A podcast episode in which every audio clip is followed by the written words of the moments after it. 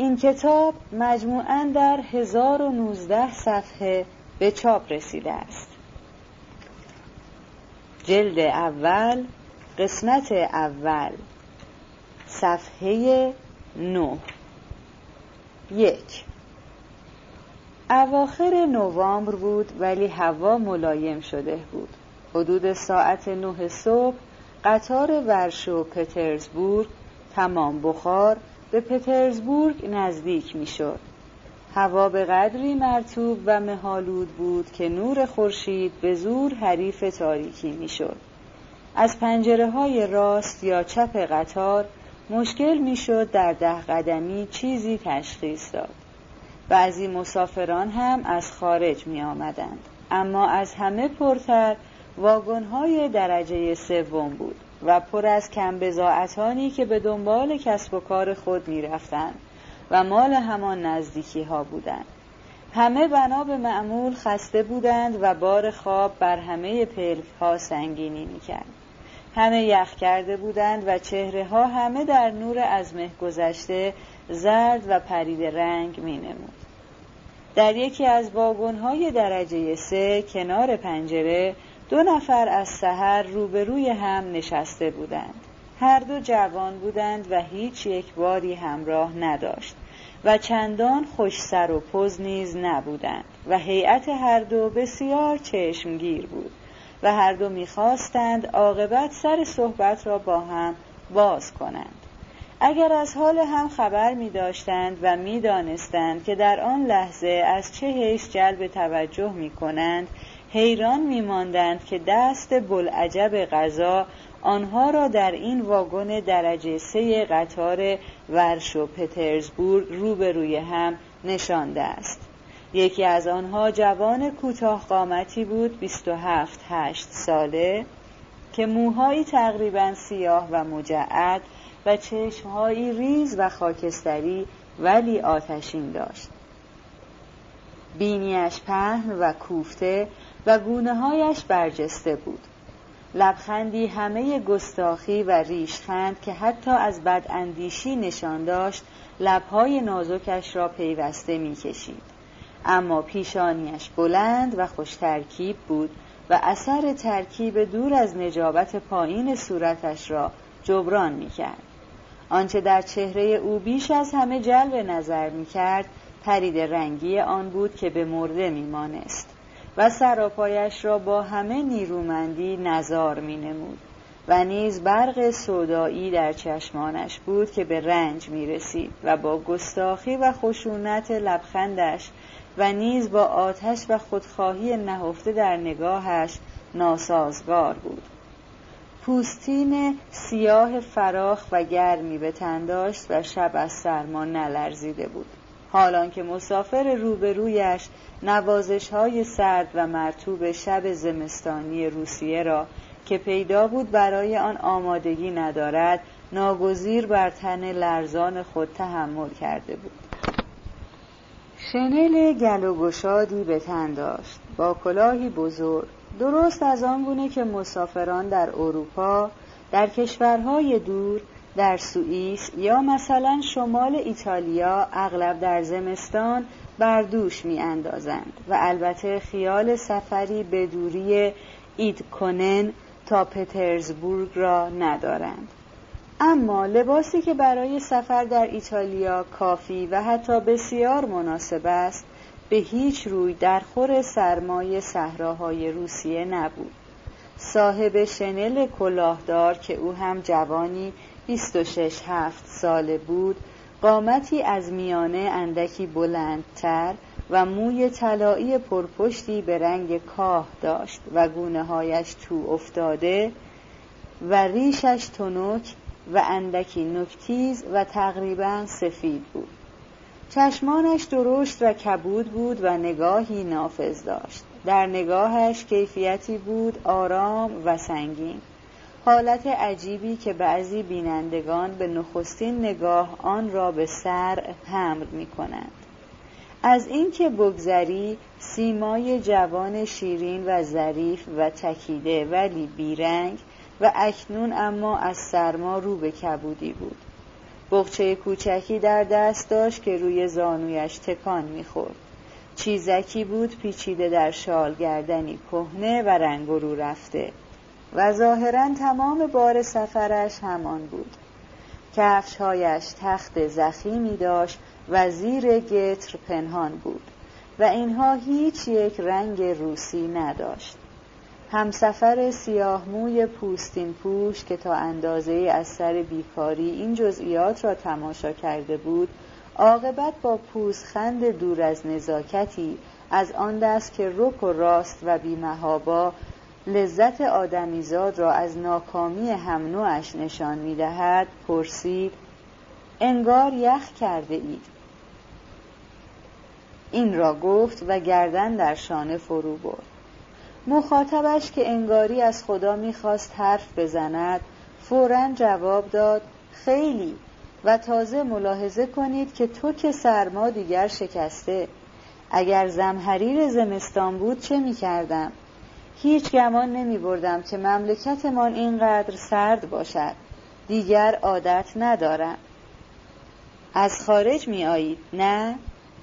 بله از سوئیس.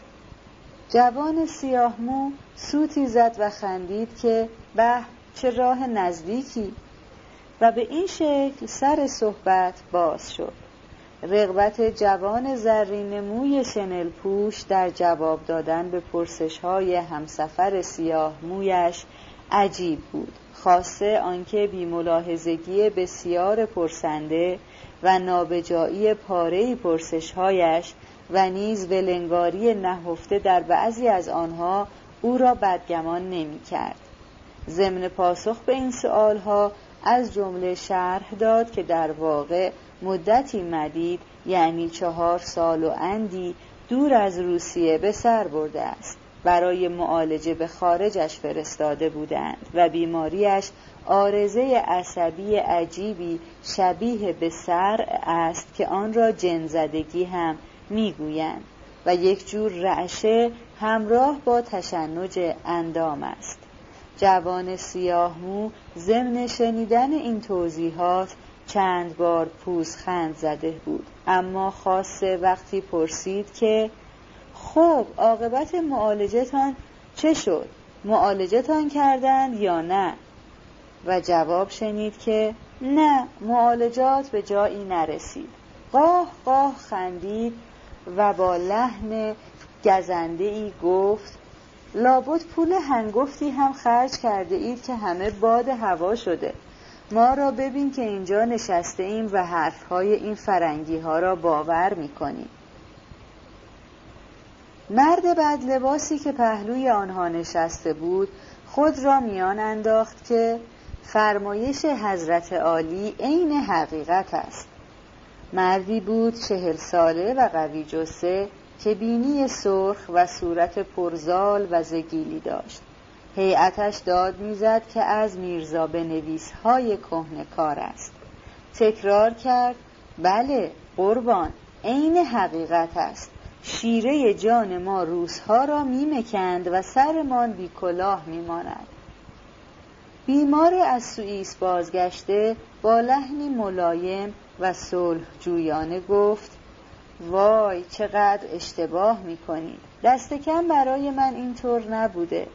البته من چون از همه موارد اطلاع ندارم به خودم اجازه جر و بحث نمی دهم ولی پزشک من خرج سفرم را از ته بسات خود پرداخت.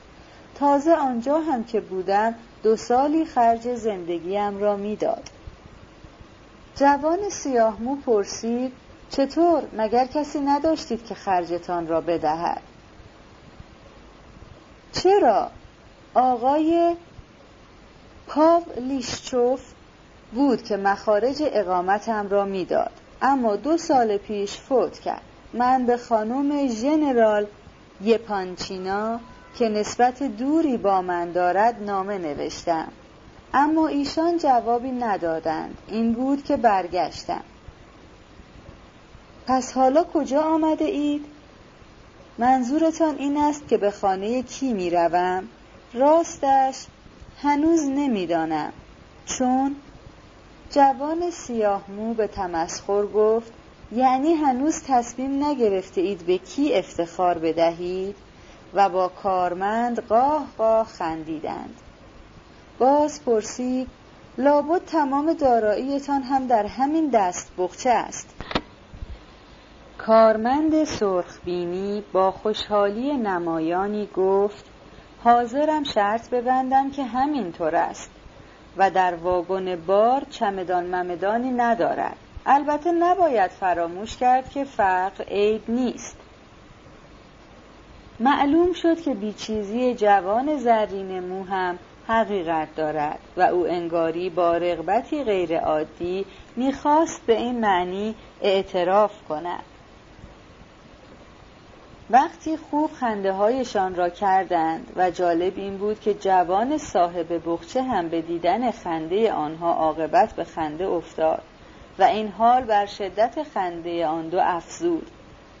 کارمند ادامه داد اما این بخچه شما بی اهمیت نیست. گرچه می شود شرط بست که بسته های سکه خارجی مثل ناپلئون طلا یا فردریش طلا یا حتی دوکات هلندی در آن پیدا نمی شود و این چیزی است که از قرینه گترهاتان هم که روی کفش های خارجیتان را می پوشاند پیداست.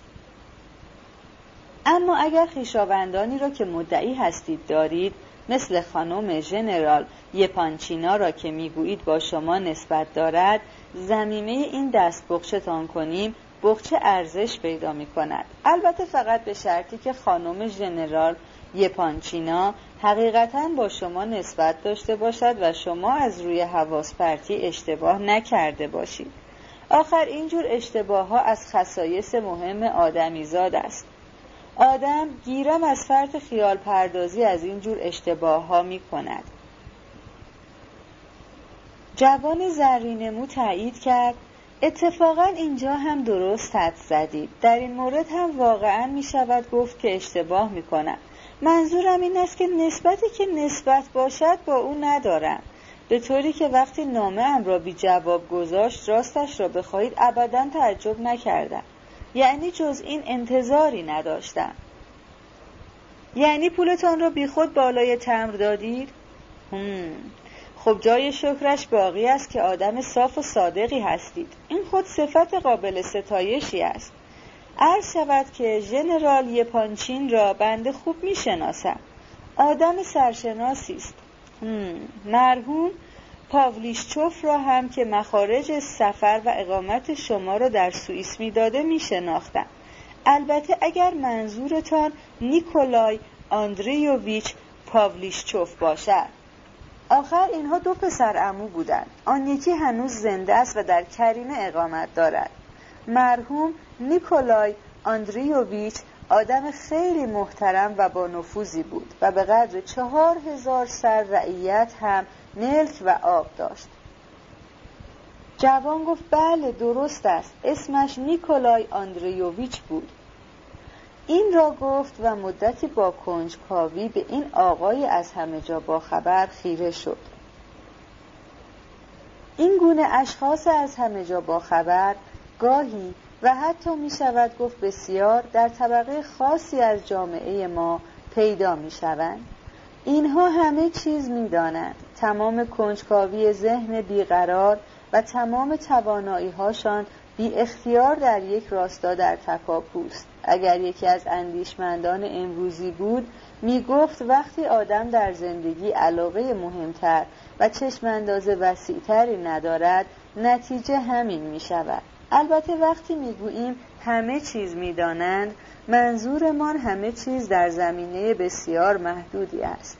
می‌دانند که فلان کس کجا کار می کند و با چه کسانی آشنا است. و ثروتش در چه حدود است؟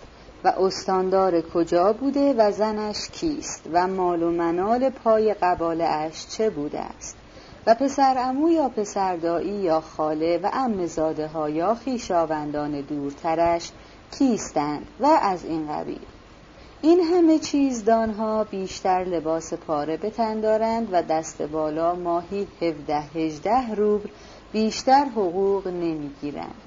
اشخاصی که این آقایان از سیر تا پیازشان را می‌شناسند البته نمی‌توانند تصور کنند که انگیزه اینها در جمع آوری این اطلاعات چیست؟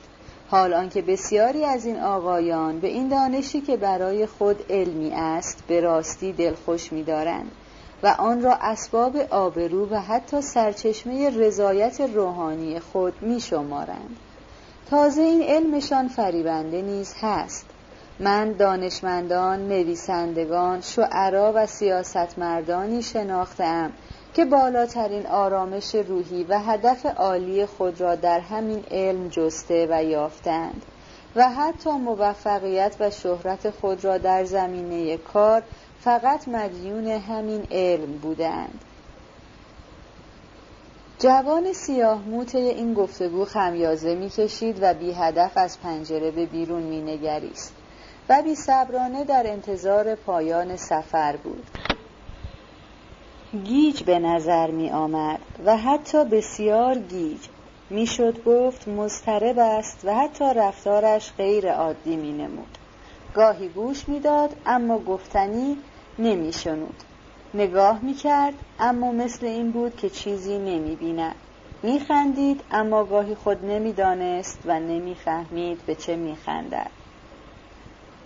ناگهان آقای زگیلو رو به جوان زرین موی بقچه در بغل کرد و گفت بفرمایید حضرت آقا. جوان چنان که کاملا آماده بوده باشد فورا جواب داد پرنس لیو نیکولایوویچ میشکین. کارمند در فکر رفت و گفت پرنس میشکین لیو نیکولایوویچ؟ عجیب است نمی‌شناسم. اصلا نشنیدم البته منظورم خود اسم میشکین نیست. این اسم وارد تاریخ شده. در کتاب تاریخ کارامزین آمده. این که می‌گویم نمی‌شناسم منظورم میان زنده هاست. دیگر کسی هیچ جا پرنس میشکینی نمی‌بیند. حتی اسمشان دیگر شنیده نمی‌شود. پرنس فورا گفت البته حالا دیگر غیر از من پرنس میشکینی باقی نمانده. ظاهرا آخرینشان هستم. پدر و اجدادم ثروتی نداشتند. خیلی از آنها حتی مالک واقعی هم نبودند. پدرم نظامی بود. دانشکده افسری را تمام کرده و ستوان سوم بود. از قرار معلوم خانم ژنرال یپانچینا هم پیش از ازدواج پرنسس میشکین بوده است. نمی‌دانم چه نسبتی با ما دارد ولی او هم مثل من در تبار خود آخرین است. کارمند خندید. هه هه هه. آخرین نمونه از نوع خود. این چجور حرف زدن است؟ جوان سیاه مو هم خندید و جوان زرین مو تعجب کرد که توانسته است اینجور با ایهام حرف بزند که البته ایهام چندان ظریفی هم نبود. عاقبت توضیح داد که فکرش را بکنید. فکر نکرده گفتم.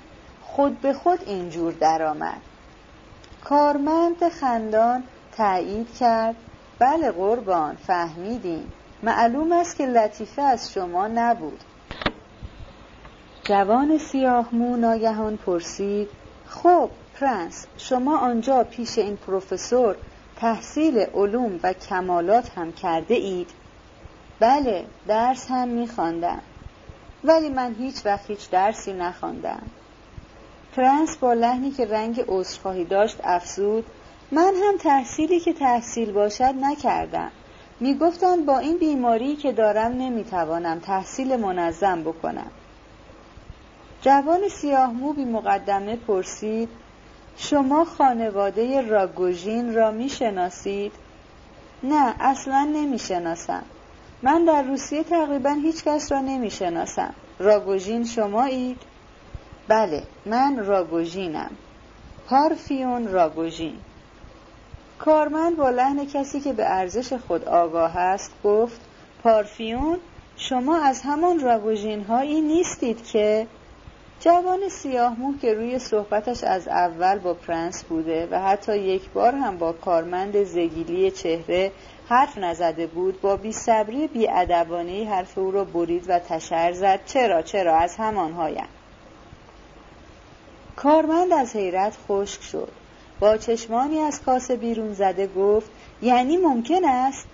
چهرهش یک سر ستایش و چاکری و حتی وحشت شده بود. ادامه داد یعنی شما پسر همان سیمون پارفیونوویچ راگوژینی هستید که عنوان شهروند افتخاری در خانوادهش موروسی است و یک ماه پیش فوت کرد و دو میلیون و نیم ارث باقی گذاشت.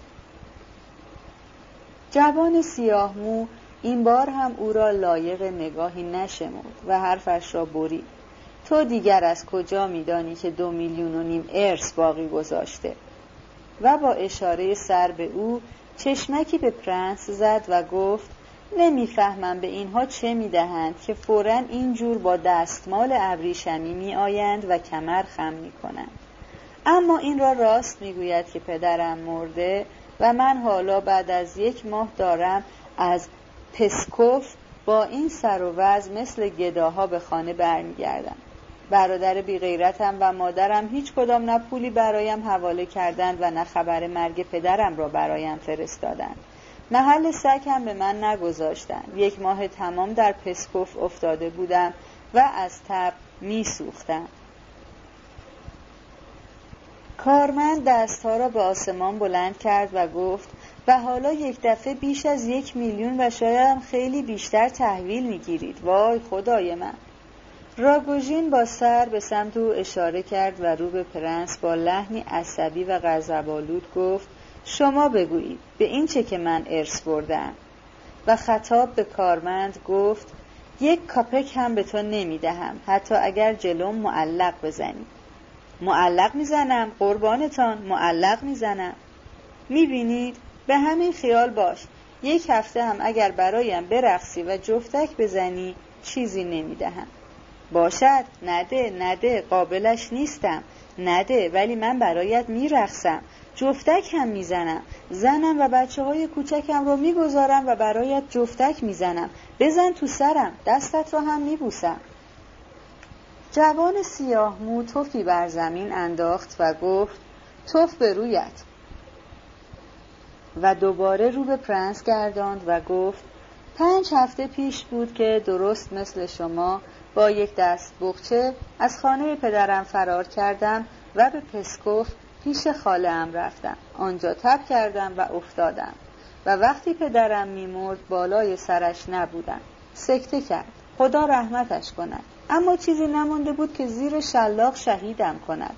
باور کنید پرنس خدا شاهد است راست می‌گویم. اگر فرار نکرده بودم حتما نفله شده بودم. پرنس که این میلیونر پوستین پوش را با کنجکاوی خاصی تماشا می کرد گفت لابد خیلی اوقاتش را تلخ کرده بودید. هرچند که یک میلیون پول و بردن ارث خود ممکن است جالب توجه باشد اما چیز دیگری نیز بود که پرنس را به تعجب انداخته و توجهش را جلب کرده بود. البته راگوژین خود نیز معلوم نبود چرا دوست داشت با پرنس حرف بزند. گرچه احتیاجش به حرف زدن بیشتر خواهشی جسمانی بود تا تمایلی نفسانی. بیشتر به منظور مشغول داشتن ذهن بود تا از سر همدلی. میلش به حرف زدن از تشویش و هیجان بود. می‌خواست به کسی یا چیزی نگاه کند و زبانش را به کار اندازد. مثل این بود که اگر نگوییم هنوز هزیان می‌گفت دست کم تب داشت. اما کارمند چشم از راگوژین بر نمی داشت و تکان نمی‌خورد و جرأت نداشت نفس بکشد. هر کلمه او را به گوش می گرفت و می سنجید. گفتی الماس می جوید. راگوژین جواب داد اوقاتش را که بله خوب تلخ کرده بودم. شاید حق هم داشت. اما من از دست برادرم خیلی شکارم. از مادرم که توقعی ندارم. بیچاره پیرزن همش دعا می‌خواند و سرش با همدندانهای خودش گرم است و برادرم سنکا اختیاردار خانه شده و هر کار که بخواهد می‌کند. حالا شما میفرمایید چرا به موقع به من خبر ندادن؟ خب معلوم است البته من آن وقت بیهوش افتاده بودم. می‌گویند که تلگراف زده اند اما تلگراف را فرستادند برای خاله آن, آن بنده خدا سی سال است که بیوه است و از صبح تا شب با مجنون الله هایش مؤمنانی بودند ساده دل که مدام روزه می گرفتند و تنازاری می کرده و همیشه پای پیاده به زیارت اماکن مقدس می رفتند. اینها شیفته خدا بودند و تعبیر مجنون الله به این سبب است. مشغول عبادت است.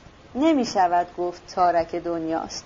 ولی از آن هم بدتر است. تلگراف که به دستش می‌رسد وحشت می کند و باز نکرده میبردش برای پلیس.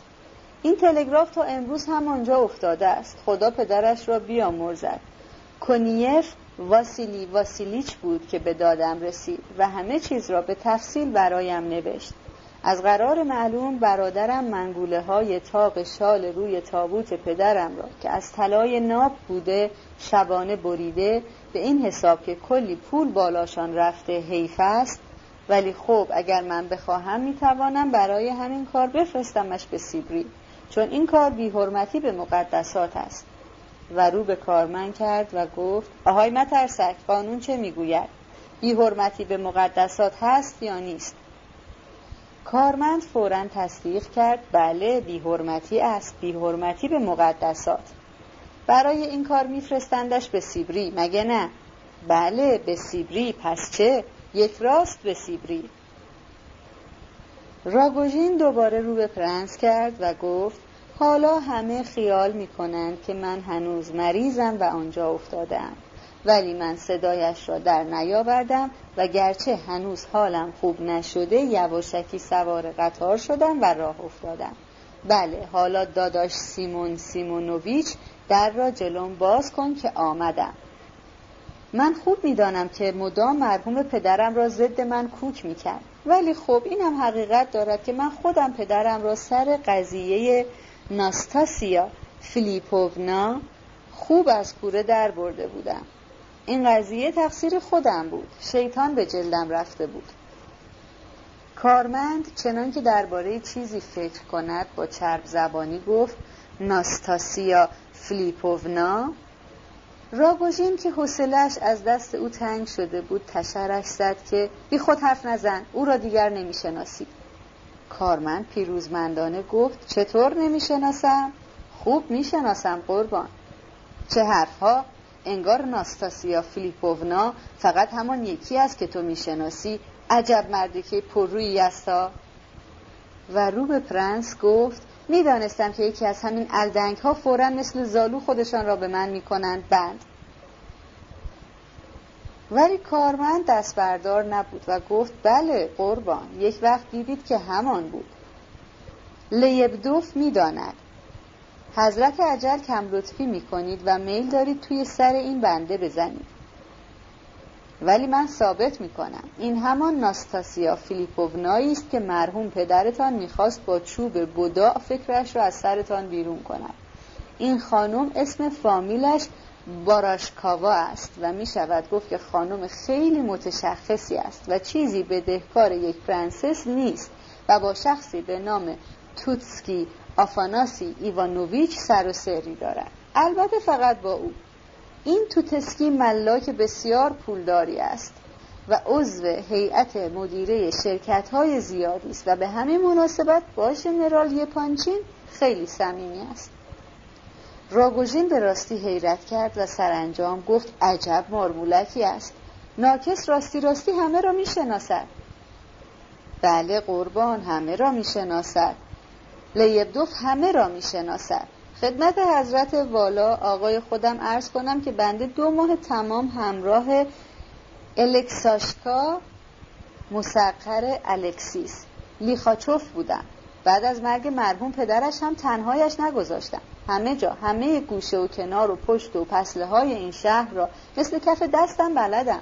کار به جایی رسیده بود که لیخاچوف بیچاکرتان آب نمی‌خورد. امروز از دست طلبکارها دور از شما آب خنک می‌خورد. ولی یک وقتی بود که با آرمانس و کورالیا و پرنسس پاتسکایا و حتی با ناستاسیا فیلیپوونا آشنا بود.